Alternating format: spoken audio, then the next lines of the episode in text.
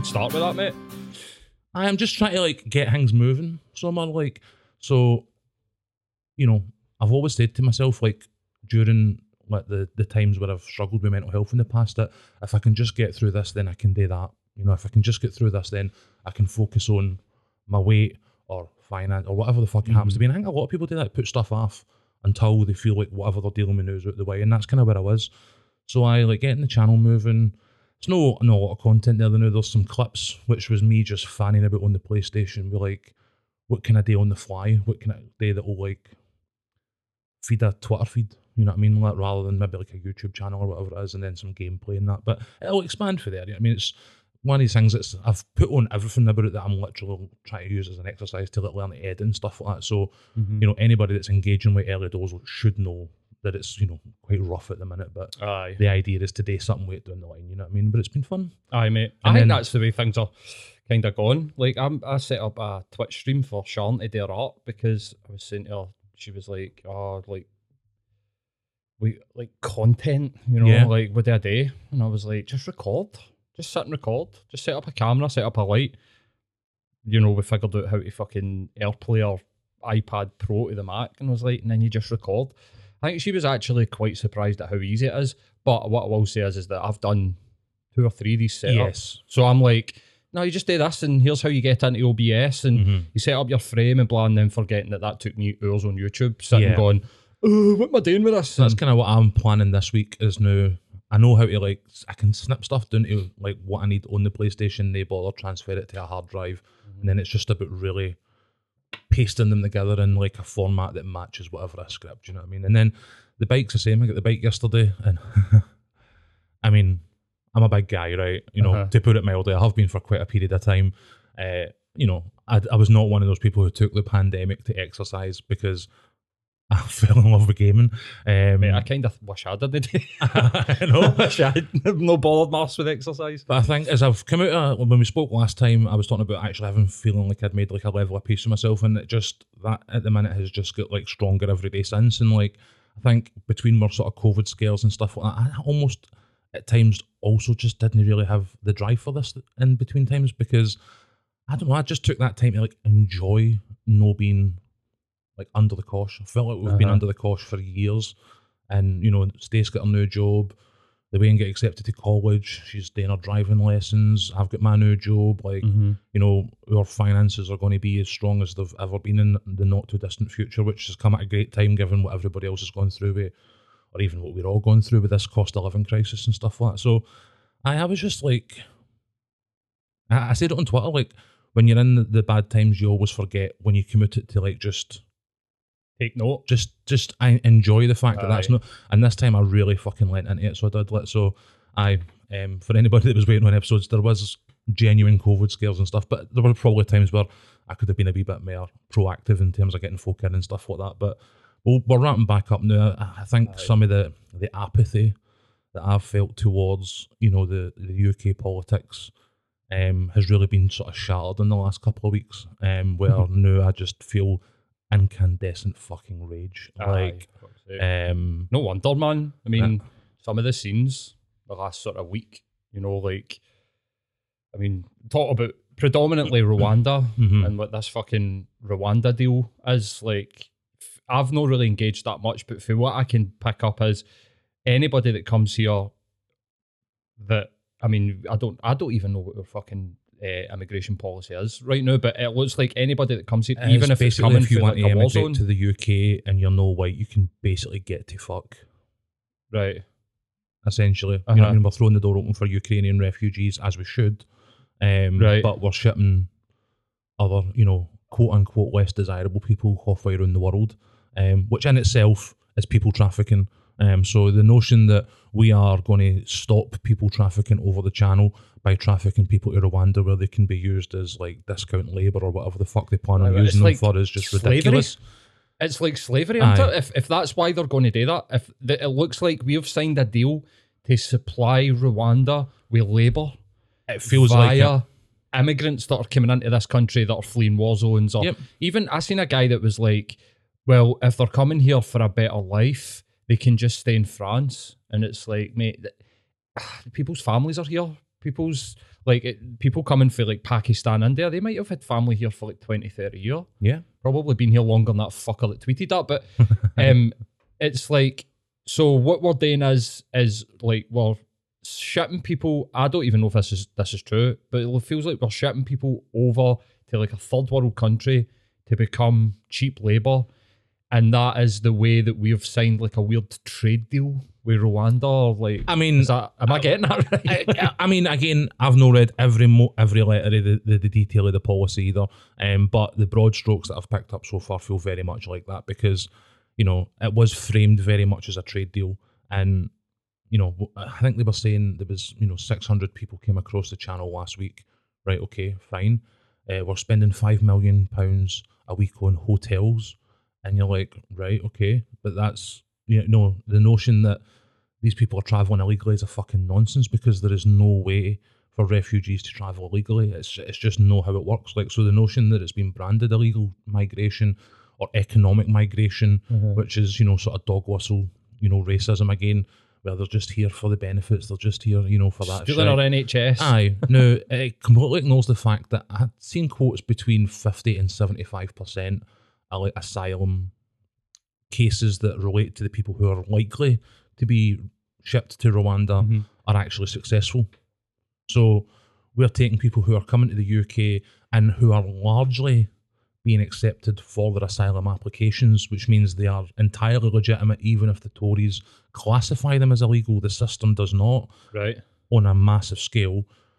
So again, when the likelihood that these people that come into the country looking for asylum, looking for refuge, are going to be accepted, why would we ship them six thousand miles away somewhere else if there wasn't an ulterior motive? And it does feel like a labour exchange in, in certain Right. respects. Um, And if that that is real, right? Let's just say that's that's the scenario. Then it is slavery because how? What's the? I mean, what's the minimum wage in Rwanda? I don't know. Or like, how much are they going to get paid being out there? Yeah. And like, are people that are seeking asylum here aren't even allowed to work? So they come here and we're like, no, you're not allowed to work, but we'll ship you off to this place and you can go and you can work Ah, there. it's about that hostile environment that they've talked about in the past. It's about giving the impression to anybody on their way here that it's no worth coming here. I don't know that they necessarily expect, and, and they probably will expect it because they're horrible fucking bastards, to be fair. But I think it's they're going to say it's about deterrent. So it's about saying to these immigrants and refugees that it's going to be so difficult for you to actually establish a life here that it's not even worth your while coming here. Uh, even though, as we say, an overwhelming majority of the cases that do come here are accepted. You know what I mean? Like so, aye, it's just outright racism. I mean, I think the fact that I mean I mentioned it on the Twitter feed um, through the week, and I'd actually held fire on it in the past because I've heard similar noises about this type of policy in the past. Um, Mhm. in, in the very recent past, it has been something that they've clearly been batting about, you know, internally for you know quite a period of time and doing their research. They must, they must think it's a vote winner, or they would not be doing it. Um, and I, I mean, I don't know why, but there is nothing these guys don't do with a with a motive and with a purpose. You know what I mean? Like, Aye. um, so Mhm. they must assume that there is a actual group of people out there that will get them out. Now, keep in mind, they won an 80 seat majority with 26% of the population. So, Mate, I think that it has been an overwhelming success for their the, their voters. I mean, we, we we live in a certain type of people, and I've even been seeing a lot of support for it. So if it penetrates our sort of echo chamber of like sort of liberal leftists, and you can see people being like, "What's wrong with us?" and try to make arguments for it. Then I think within their voter base, the Brexiters, this is going aye, they've be done like the ma- a they've popular- absolutely done the math. Like, there's Uh-huh. no way they've there's no way they haven't. You know what I mean? So what's the end goal? What's what's the purpose of this? Is like I get the feeling agitating enough racists to keep them in power long enough to steal money of the country for their pals. Exactly what they've always done. I think that there's maybe a part of this is um try to push um I don't try to say this in a sort of like PC way, but they're trying to push young white British people to do the jobs that migrants would traditionally do. Yeah, I mean, I think that was one of the big downsides when you know the people who were picking fruit and veg. Know, one of the early post Brexit impacts we've seen was that migrant workers who would normally come and do that work wouldn't weren't able to come didn't want to come, and that the people left in the UK just refused point blank to do the work. Like just as sort of one example of that, it is very much the case. Like um, for me, a- again, as I say, I've I've toyed with the notion as they've batted this idea about uh, referring to the the sort of Madagascar plan in the past and, and kind of held fire on it because So what was that? What was the Madagascar so plan? the Madagascar plan was a plan envisioned by the Nazis um, just before the beginnings of the, the sort of Holocaust or the, the main part of the Holocaust because obviously minorities and you know undesirables all across the you know Nazi occupied Europe were always in danger throughout the war. Uh-huh. Um, but when it ramped up to like the actual Holocaust levels, um, the precursor to that was what was called the Madagascar Plan, where the Nazis essentially proposed taking all the Jewish population of sort of Central and Eastern Europe and basically moving them to Madagascar uh, and just basically just dumping them on an island and, and letting them go and it. Um, and essentially like a big open air prison um, that would have been Right. used to like house the Jewish population of. Europe. Um, It's the type of stuff that people used to come out with in the nineties when it was heroin addicts wanted it. Just build a wall, just put them on a. It's Mm. like we can't do that. Like, yeah, but it's like, well, hmm, aye. we'll just find somewhere to dump. I mean, and, and I'm no in any way, shape, or form giving the Nazis any credit here whatsoever. But even they seen this type of action as completely impractical. Now, the solution or the final solution that they came up with as, as a result of no being able to enact this type of plan was obviously the Holocaust. Now, I'm not saying that we're you know there, but it certainly feels like we're on the path because they've talked about revoking British citizenship. They've talked about deporting people who they don't want in the country. How long before these two things come together and they decide that because, you know, a lot of huge amounts of homophobia are rising up all across the country and transphobia, like what if that's the next one? So because you're a transsexual, transgender, you're off to Rwanda next, or you're gay, or political activist for LGBTQ sort of policies or ideas, like, yep, you're next to Rwanda, we're revoking your citizenship. You know what I mean? Like, Are they going to end up doing it prisoners? You know, that- like where does it stop if we're going to start deporting people that we don't We want in the country? kind of did that in Australia. We Well, sent, sent convicts to Australia at one point to do labour. Um, and it's like, are we returning to this type of shit? Is this where we really are? Aye. Well, I mean, it is. I mean, it's it's uh, it's exactly where we are right Uh-huh. at this moment in time. That's fucking You know what I mean? Really, isn't and it? it is. And this is where I think the, the straw broke the camel's back for my apathy at the minute because I have just been, in terms of UK wide politics, done. And, and we said this in the last episode, but I was just like, they've got nothing for me. You know what I mean? Like, I still believe that's the case. Like, they're actively trolling people like us every day. It's, it's their MO. You know what I mean? That's how they ingratiate themselves with the nutters that actually support them. You know what I mean? Like, but now I'm like, I still 100% want out the UK, but like, I think we need to find ways between now and then to fuck with this mob at every possible opportunity. Mm-hmm. We need an active, like, sort of protest movement. We need civil disobedience. We're at the stage now where these guys need to be driven into the fucking sea. Like, because they're not going to stop unless we stop them. Mm-hmm. You know what I mean? Whether that be at the ballot box, whether that be through protest. It's not a, it's not a coincidence that they banned protest, you know, and, and sort of criminalised it very recently because they knew what was coming next, and they probably still know what's coming beyond that. It's yet This to is- outrage us yet. You Yeah, know what I man. mean? this is this seems like the beginning or something, Aye. doesn't it? This isn't the end. Like this is them coming out of COVID and being like, right now we need to put these things. These things have been in the pipeline, Yep. but they've kind of like. I mean, we spoke a lot during the start of the lockdown about like when we come out of the other side of this, we're going to see what world we're kind of left with. And I think me and you, we we with twenty twenty hindsight, had this sort of naive. I, I definitely did. Yeah, let's pull together. We might come And together those first here. episodes of the pandemic, we definitely were hoping for the best. Aye, but it seems that we're coming out the other side of it, and aye, we're getting like cost of living doubling, inflation going up, Yeah. people getting shipped out to Rwanda. Like and the so guy fucking raising what taxes doesn't he pay any himself, neither does his wife. You know what I mean? Like, Aye, the one rule for us, one rule for them has got so far beyond a joke that like this.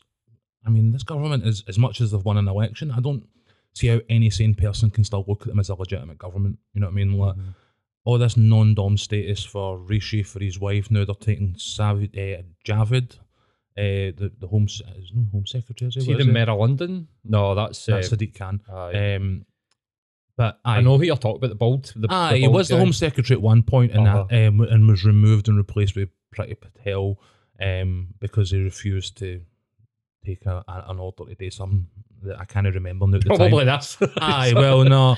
But then, even with us, like, there was talk, I've seen um, a couple of really sort of credible journalists online saying the civil service pushed back on this. So, like, the guys involved in implementing this policy who are meant at least to be sort of apolitical in terms of their approach Mhm. um, have came and said to the Home Secretary, "This is absolutely unworkable. Like this is this plan is fucking batshit. Like we are in no position to implement this and go to the basically three line what treatment where the actual Home Office has went, no, this is the policy. You will implement it. Full stop. There will basically be no further discussions about this. So, you know, I mean, the people who are the experts in these fields who actually implement these policies have already said to the government, this is mental. Like, what the fuck are you doing? You know what I mean? Like, But they're mm-hmm. like, fuckies. You know what I mean? Like, and it's the same as the non-dom, the tax status, you know, fucking Partygate. I mean, Jesus Christ, like, as much as I absolutely get the outrage, like, you know, people were dying. I mean, the cunts were sitting fucking taking, like, and I'm no fan of the Royals, right? But taking luggages, suitcases full of booze into Downing Street the night before the Queen's husband's funeral and having fucking karaoke nights and all sorts of shit. Mhm. And then standing in Parliament and being like, I was not aware of any parties while he's been sitting blowing out candles on his own cake. And so, well, it was only for 10 minutes. You know, but it's, it's irrelevant. Uh huh. Like people got tens of thousands of pounds worth of fines for having loved ones round when they weren't supposed to. You know, there was even like places of worship were punished for like you know no abiding by COVID rules during the the, the actual he- heat of the pandemic.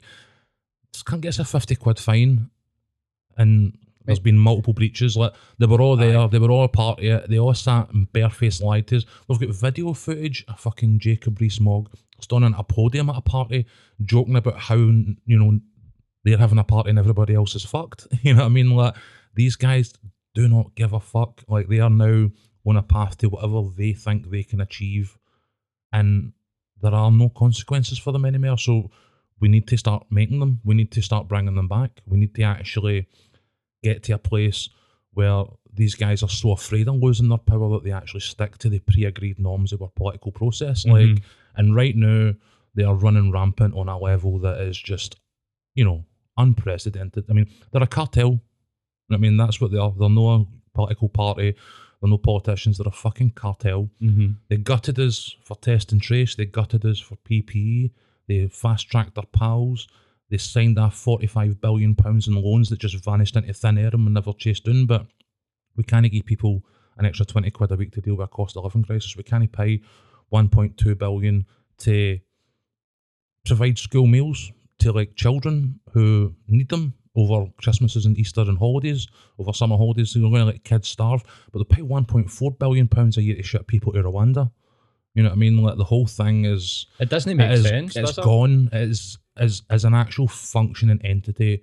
The House of Parliament in the UK sort of political process is fucking dead in the water, and like it needs to be bumped to the ground and started again. So Mhm. it does. Like, um, it's pure, really like spicy rhetoric, but I'm. This is it has actually shaken me out of that apathy, and like I'm literally like, you know what I mean. I wanted to harm to these people, whether it be politically or otherwise. You know what I mean? Like, Uh huh. Aye. Burn the place down. but um, I think like what would they lose for it? I, kn- I know, mate. I think a lot of people ha- are coming out of a sort of it's I sort of societal apathy post COVID. Aye. It's just kind of like I just need to focus on myself for a wee bit, Yep. and I think this is really kind of shaking it up where people are like, "This is this feels sort of wrong, like Yeah. badong." Do you know what I mean? So bad and wrong. It's badong. It's, it's ridiculous, man. It really is. I mean, I'm reading it and you're like, I don't actually believe that this is happening. You know what I mean? Sometimes it is. I mean, when I seen that that Rwanda policy being actually like announced and trumpeted for like the great offices of British state as like a victory for the British economy, like I, I, I honestly can't explain to you how I felt about it because it is such an actively fascist policy that I literally could not believe what I was seeing. That anybody in the 21st century would actually propose this type of shit when there is no meaningful basis for any of its benefits whatsoever. Mm-hmm. Like it is a purely and utterly racist policy, literally picked straight out the Nazi playbook, and it needs to get so far in the bin it's not even fucking funny. Mm-hmm. You know what I mean? But the fact that they had the balls to put this shit out there and just be like, "This is a victory for the country," you know what I mean? Like, I think it shows you the mentality that we're up against here. You know what I mean? Like, And what's has there been much commentary for the other side? Like what's what's going on? Well, I mean, I've I seen I seen a tweet from Nicola Sturgeon. mhm. What what do we fall into that? I, th- I think we just fall into this, didn't we? We basically need to follow these. We don't have any sort of say on how we. Um, immigration, I think the broad policy is largely like UK controlled. I'm not 100%. There is, I think, elements it where we can, interject. aye, and, and right? maybe more local areas, like local levels and stuff like that. Uh, but I'm not 100% sure. Um, I've seen Nicola Sturgeon come out and um, pretty full throatedly condemn it. condemn it. Um, I've seen Anas Sarwar come out and initially sort of dismiss it as a, you know, sort of distraction tactic, along with um, guys like Keir Starmer. Well, I I, did think put a I think it's the opposite, right? I've seen people tweeting saying Rwanda's a distraction for Partygate. No, Mhm. Partygate's a distraction for Rwanda. Like, but Partygate's going to have zero consequences for these people. They don't give Yeah. a fuck about that. They're la- probably laughing Aye. behind closed doors. That's not the big thing. I think the big thing is these Brexit policies Yeah. that they've had in their head for a couple of years and now that they're firing out. And they're people are like, this is a distraction for the fact that the Prime Minister should be. And it's like, he doesn't give a fuck. Like, No.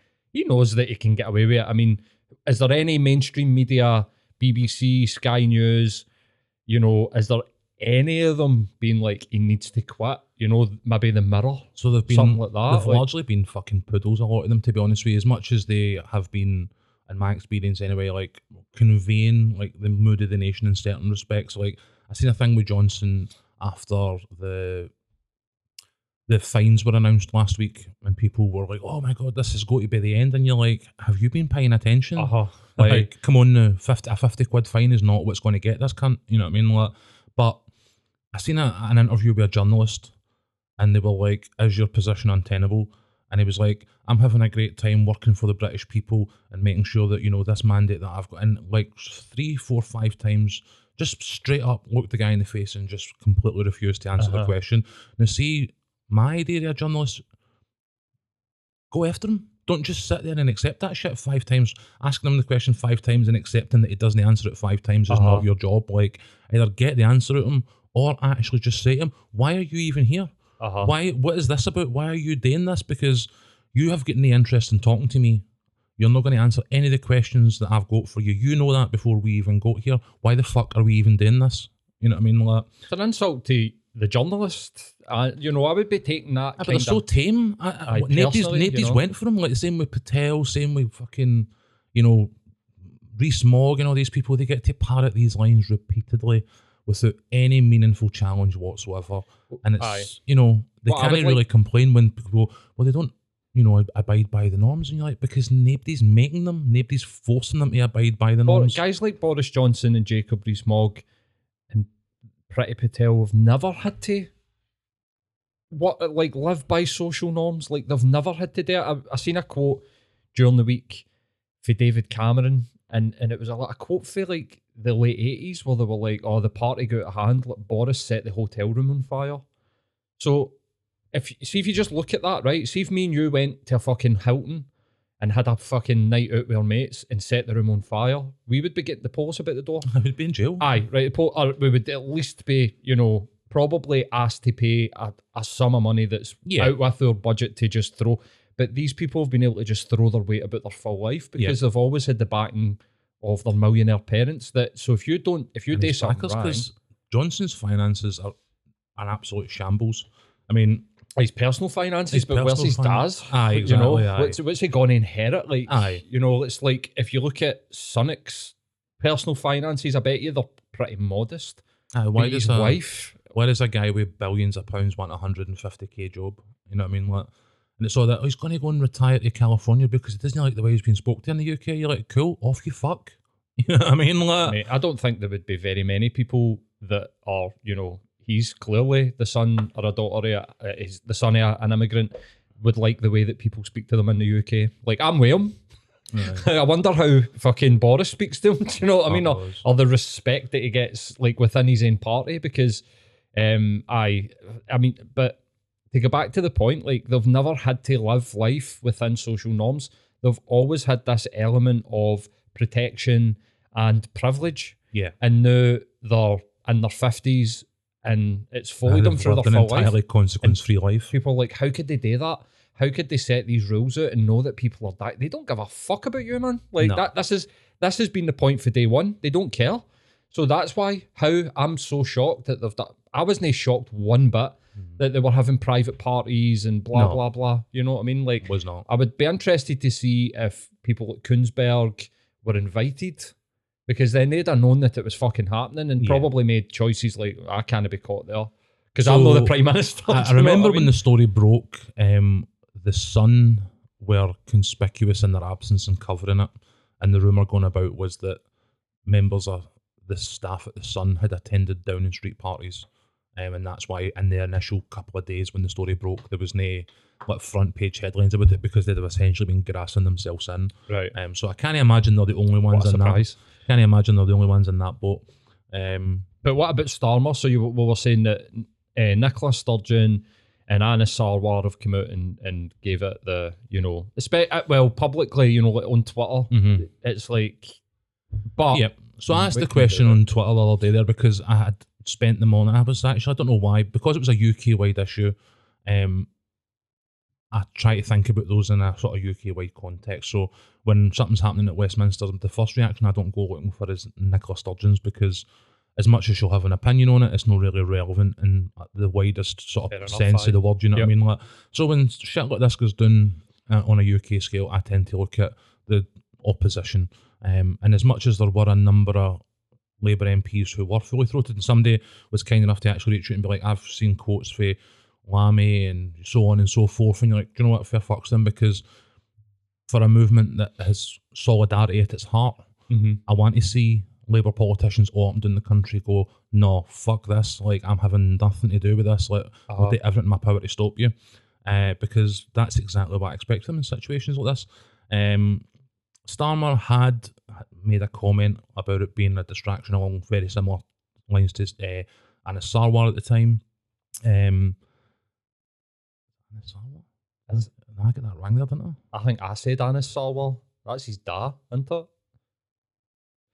Right, we're going to need to have a, going to need to have an, mate, a I heavy edit here. See, to be see, to be honest, it's probably an indicator on fucking Scottish politics that we don't know the, the, the proper name of the leader of the Scottish Labour Party. it's definitely Anas Sarwar. Is it? Right. I, am like, Doubting ourselves maybe there. I get mixed up with his dad there. I don't know what Mhm. happened there. Um, casually racist, unfortunately.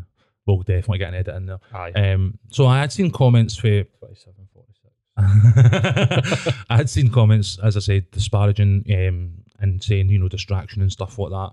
But I was on the Labour Party's main feed, Labour Party UK. I was on Scottish Labour's main feed. I was on Keir Starmer's main feed. I was on Anas Sarwar's main feed. And I never seen any direct condemnation of the policy on any of those platforms. Um, Right. and I did question it, and somebody was like, "Well, here's a list of Labour MPs that I have seen," and I'm like, "That's great." And the names, like guys like Lamb and that, are exactly the type of people you expect to be like, "No, I'm having none of this." uh-huh. Um, But where's the leadership? but where is the leadership? And a lot of the suggestions were, well, people are looking, he's, he's waiting to the focus groups come back and blah. And, you know, there's a level of cynicism because in terms of his leadership, he's not offered an awful lot of effective opposition so far. He had a moment in Parliament um, when the Partygate story broke where he really went after Johnson in the House of Commons during Prime Minister's questions. And for the one and only time in his entire time in charge of the party, I thought he looked and sounded like an effective leader of the Labour Party for once. But I've been disappointed in the weeks since not to see that followed up on because, I mean, we're back in like open goal territory again. How many times have we said on a UK wide scale, like, these guys are so dysfunctional, so incompetent, so just egregious that how the fuck do you not beat them? You know what I mean? Like, and you don't beat them by just sitting in the background and waiting to see what happens before you open your mouth. Like, Uh-huh. you actually have the strength of your convictions to stand up and go, no, as the leader of the Labour Party, this is wrong. Uh-huh. Like, and I and my whole party will be like resolutely behind these people to make sure that we help them in any way we can. Yeah. You know what I mean? I think Like- cynically, I'm thinking the difference between Partygate and Rwanda is is that Rwanda's a Brexit policy and Partygate's a COVID policy.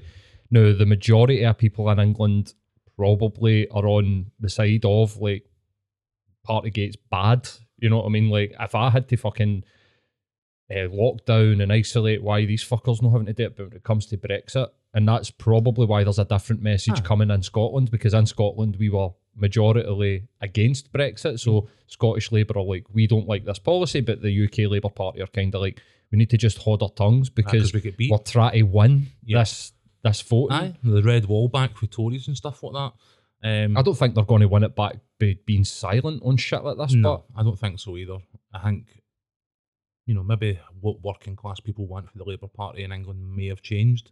I don't know. I think it's more likely that Brexit fucked with everybody's heads deliberately in a way that the people that were maybe traditionally Labour supporters don't have a fucking clue what they want anymore.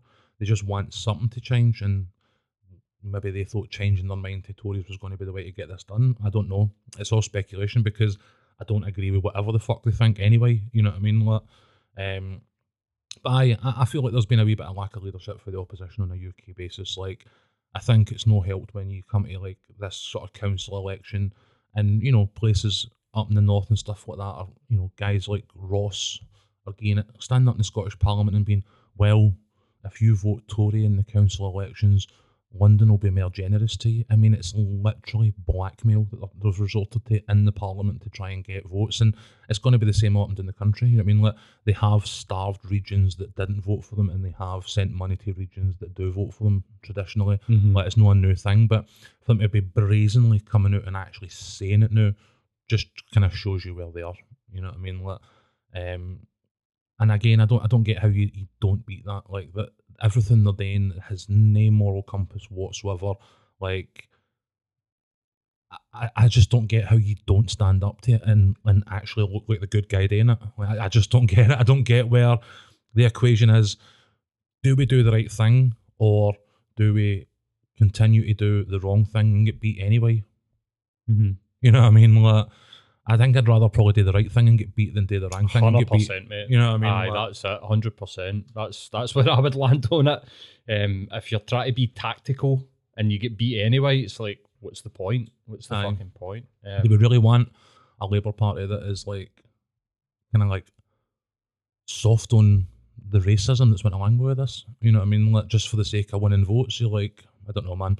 But again, we'll see. I, I can only hope that they take an absolute fucking uh, Tories take an absolute tanking in these council elections up and down the country, and maybe in some sort of UK context, the Labour Party can start building some momentum because, you know, as I say, my apathy for UK wide politics is now firmly shattered. Like, I want independence, that's an entirely separate issue. While we are chained to these fucking nutters, I want an effective opposition Mhm. that is actually going to go after these fucking cunts and, and, and just be relentless. Like, don't stop, don't play nice, don't pull your punches the way you have been. Like, get fucking after them, man. Like, we've waited too long for it. Mhm. Hundred percent. What else has been happening? Uh, so, well, we joked in several years gone by at the turn of the year about World War Three. We came as close this year as I suppose any other, um, with things like the Ukraine. Um, obviously, I try to like as much as I'm all for you know the sovereign rights of the Ukrainian people to defend themselves. Like in the beginning, I was quite cautious about how I kind of tried to approach it because you know we've done episodes on like disinformation and stuff Mm, like that. Like, mhm. and when Russia's involved. You know, you have to be extremely careful about Aye, what you're all actually taking off, in and what you're not taking in. Like, Uh-huh. you know, helicopters flying into Russia and bombing. You're like, what? You know what I mean? Like that almost certainly didn't happen. Like, and then the count hang. But I think for once, like we, I, I made a point on our disinformation episode where I actually said to the guys, it's interesting that a lot of Eastern European countries, predominantly ones that share a border with Russia, have really active like disinformation education programs. Uh-huh. Some of them, even in places like Estonia and that, have like weekly TV shows on like the main TV channel, you know, like state sponsored TV show where they're like, here's how to spot this shit, here's examples and but so like there is a lot of education in areas that border Russia on like disinformation, information warfare and stuff like that. And I found it really interesting that the Ukrainians, at least in those early couple of weeks, definitely seemed to actually win that war. And it's the, the information war anyway, Uh huh. because they fought back. You know what I mean? Like Putin has always, and, and you know, believed in this type of action because it is a line that other decent countries won't Aye, cross. they would never cross Right, it. and this is why they won't. These America won't stoop to this level or whatever it is. That's been the assumption. And I'm not saying that the Ukraine stooped to anything because they were absolutely defending themselves. fire with fire, aren't they? But I combating and actually like actively like uh, engaging the Russian people in disinformation, they were extremely effective. Like surprising, that they actually used YouTube in a lot of instances. So there's a lot of Ukrainian YouTubers um, who spoke Russian and a lot of Russian YouTubers who spoke Ukrainian, who in the early days of the war were really active in trying to like underline that the two countries are actually brothers and you know they shouldn't be at war like this and a very like you know love not war message was there mm-hmm. um loads of them get pretty much arrested and banished and stuff like that But the Russians? Yep, Right. Russian pop stars, filmmakers, any a- lot of them were out of the country when they made these comments, Right. and were basically told, "Don't even try like coming back here." um, well, would you, think- you know? Like, Aye, they'll have known sake. that up front. You know what I Uh-huh. mean? Like, um, but you know, the big example for me was um, was it Spider Island?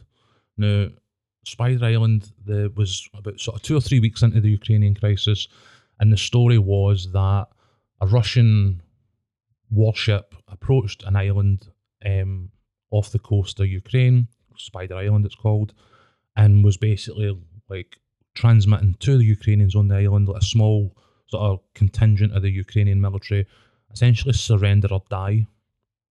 And the reports came back that the Ukrainian voice on the other end of the radio said, "Go fuck yourselves."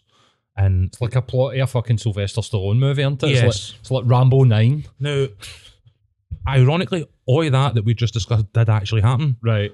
Um, but what didn't happen, and what we didn't realise until several weeks later, was that the story went that the Russians bombed the shit out of the island and killed everybody of the Ukrainian. So is that the true story? No. No. So weeks later, it came out that actually the Russians captured these Ukrainian soldiers and Right. actually had them, you know, sort of all were alive and, you know, essentially ready to be traded as like pawns and back and right. forth. Okay. So I at the time was like, I actually said on Twitter, this feels a bit fucking cinematic. Like, you know, and I had, don't know, just something about it. And then it came out a couple weeks later and I was like, right, I feel like I've been right to kind of be careful about Uh-huh. what I'm imbibing here, about what I'm taking in for this conflict. Mm-hmm. Um, but at the same time, that has now moved on to the point where we're seeing pretty undisputable evidence of war crimes. Uh, you know, mass graves. There's been talk of chemical warfare. Um, there's a huge program of kidnapping Ukrainian citizens and taking them back to Russia. Um, again, I, I'm assuming to use them as bargaining chips to the line, but they're essentially taking hostages. This is like a fucking country. This isn't like a terrorist organization, you know Yeah. Having to stoop to like taking hostage, you know, like trying to like fight against a superpower with these sort of like low level tactics. You know, this is an actual fucking sovereign nation that's taking hostages. Yep. That's that's crazy, man. Like is. that's fucking mental. It is absolutely insane. Um, but again, we've also got things like you know what the way they're treating their own people. I think in the early weeks, that I'd seen something like three thousand people in Moscow had been detained and arrested for political protest. But that figure all across Russia was some at that, that time, and again, this was only about three or four weeks into the conflict. It was like 13, 14,000 people all across Russia who had been jailed, as well as you know some of their prominent artists, some of their prominent internet figures and stuff like that. So you, I get the impression that there's a real sort of sense in Russia that these the Russian people don't, Don't want, want this. this war. You know what I mean? Like it's very much Putin's war. We're seeing footage of Russian soldiers going into the Ukraine and you know being captured, being allowed to phone their mums. And again, this is all you know great propaganda for the Ukraine. You know what I mean? Mm. Like showing a human side to themselves. Like again, how much it is staged, how much it is actually real. I don't think we're ever really going to know. You know what I mean? Like, mm. but they actually met Russia head on on this front. And I think Putin expected, I mean, he's been laying the groundwork for this since 2014. He's already annexed the Crimea. There's already places like Donbass and the other area where he's been putting Russian soldiers without insignia in for, you know, the best part of a decade and then claiming that there's fascists in the area that he needs to go in and like deal with when they're actually like Russian Uh-huh. soldiers that are in there without the markings of the Russian army. You know what I mean? Uh-huh. Like, um, so I mean, this is a, a, a something that was going to happen for a long time. You know what I mean? Like he's clearly had eyes on, you know, repatriatizing or whatever you call it, the Ukraine or sections of the Ukraine for a considerable period of time.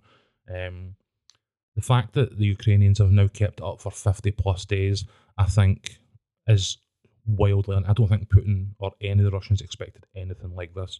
Um, so, I mean, things like the, their own disinformation campaigns and their engagement with like the wider world, things like NATO and the EU have really like dragged this beyond what is probably tenable for the Russians, I think, in a lot of respects. Like a couple of weeks ago, they conscripted another 130,000 soldiers just because, you know what I mean? So they're taking what- Farewell. for the Russian Their population. population, Aye, just like you can, you can, you're young enough. You need to come exactly the same as like conscription, you know, back in Right. World War Two or whatever it was. Uh-huh. The state just decided that they needed another 130,000 bodies and went and got them.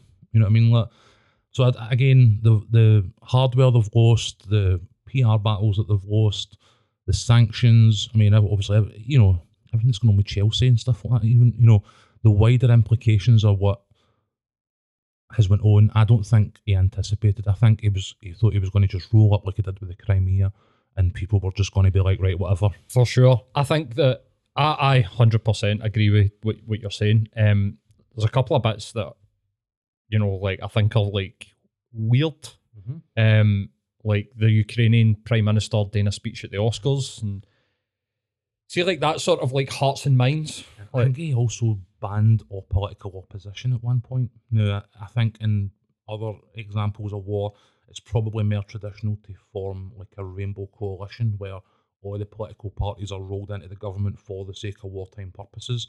But I'm pretty sure he passed some sort of legislation that essentially nullified any political opposition, Right. um, which Kind of like what Boris is trying to do here in a sense where he's like, you know, I can't quit because we're at war. And you're like, we're not war. we're not war. There's a war happening, Aye. and we've changed prime minister in every fucking major war we've ever been in. So it's it's another another one of these ones where the supporters will just be like, "That's right, we Aye. don't do that during war." And you're like, that agrees with my "Aye, look.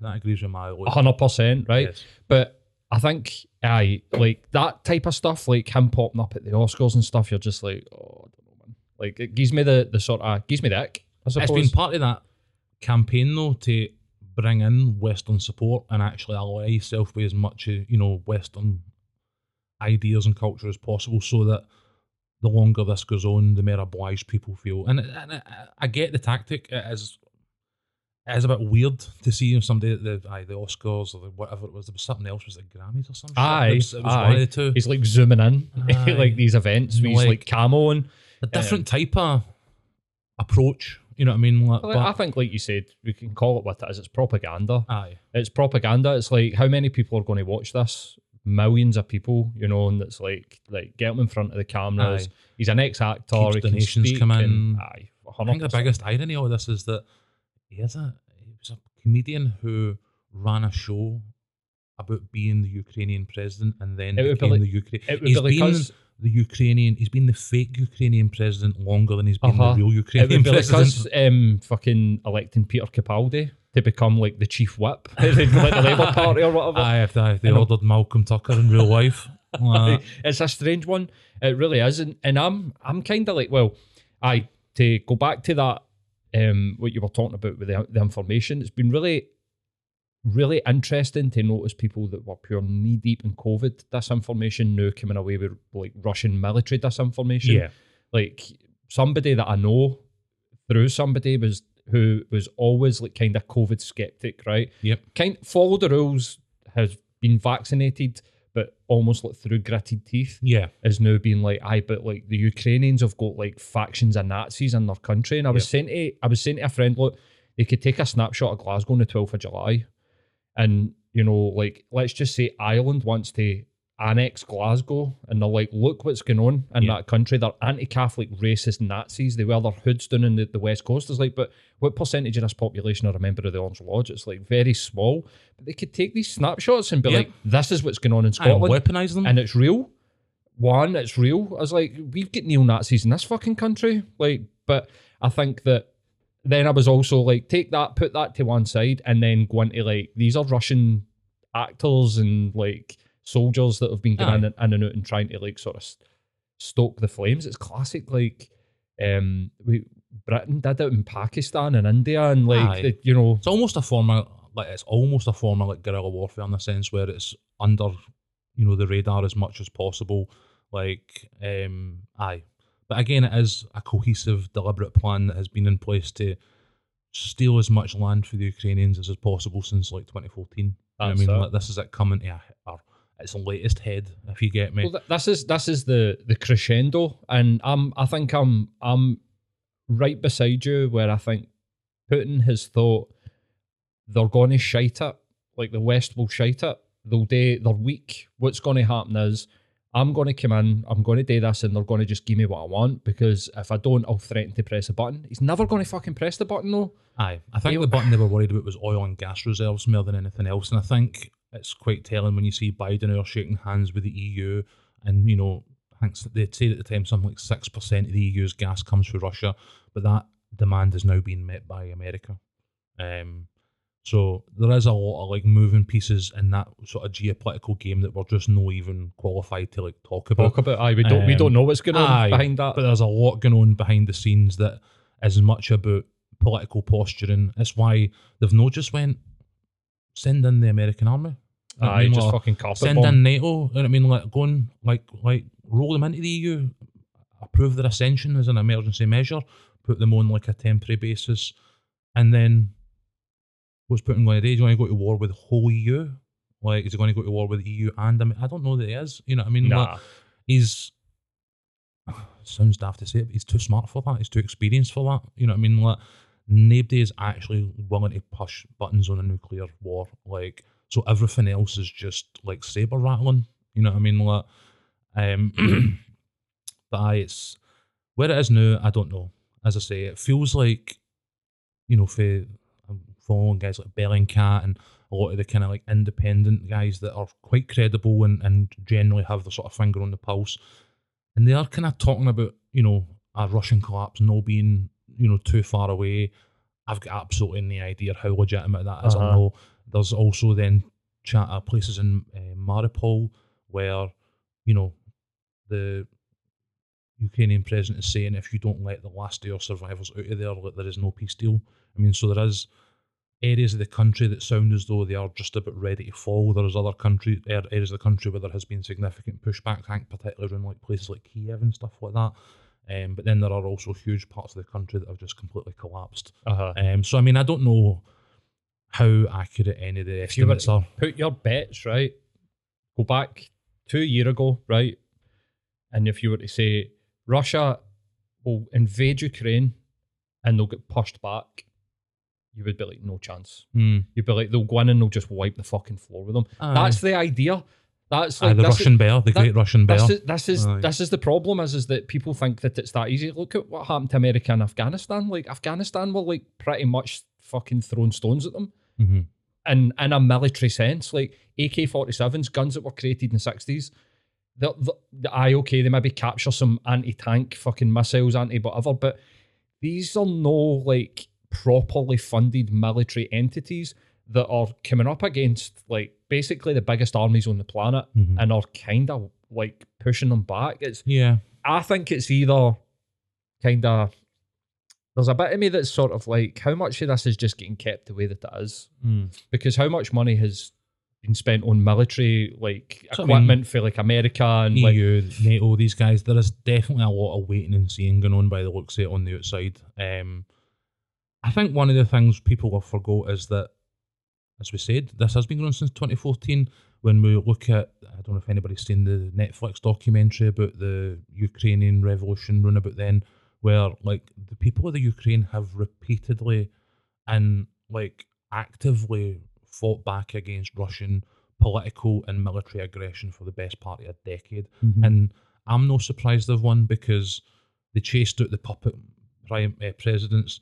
You know what I mean? They've the Russians on a political level in terms of the infrastructure that's going on. There are still pro-Russian politicians all across the country, But of course, of course. the days of putting deciding who's going to be the president and dropping them in the seat are done, and that was because of the protest movement that the Ukrainian people just rose up en masse and drove them out. Um, so I mean, I the historical idea of like the Russian bear, the army, the, you know, this unstoppable force that you know used to be the case. I don't know if that's still the case or no, but I, I wouldn't say I was as surprised as some other people that the Ukrainians have fought as ferociously as they have because they've been doing it for the best part of a decade and we've just not been paying attention. Uh huh. That's it. I mean, You know even I I've, I've I've got a mate that's ex forces, and he was saying stuff like, "See, if you watch the videos, the Russians don't even hold their guns right."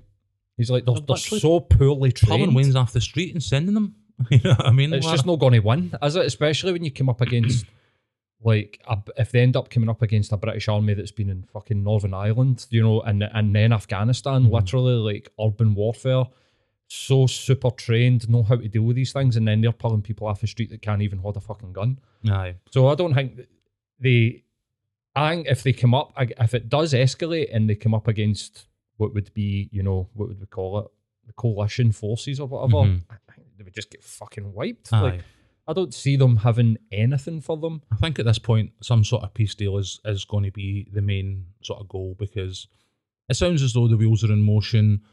The Russians are asking for stuff that they just just are not achievable. Like, you know, no joining NATO, and you know some of the some of the things that they're asking of the Ukraine, just they just just cannot politically concede these points. You know what I mean? Like surrender the Donbass. I can't remember the other zone, but surrender the other zone the same way as did the Crimea.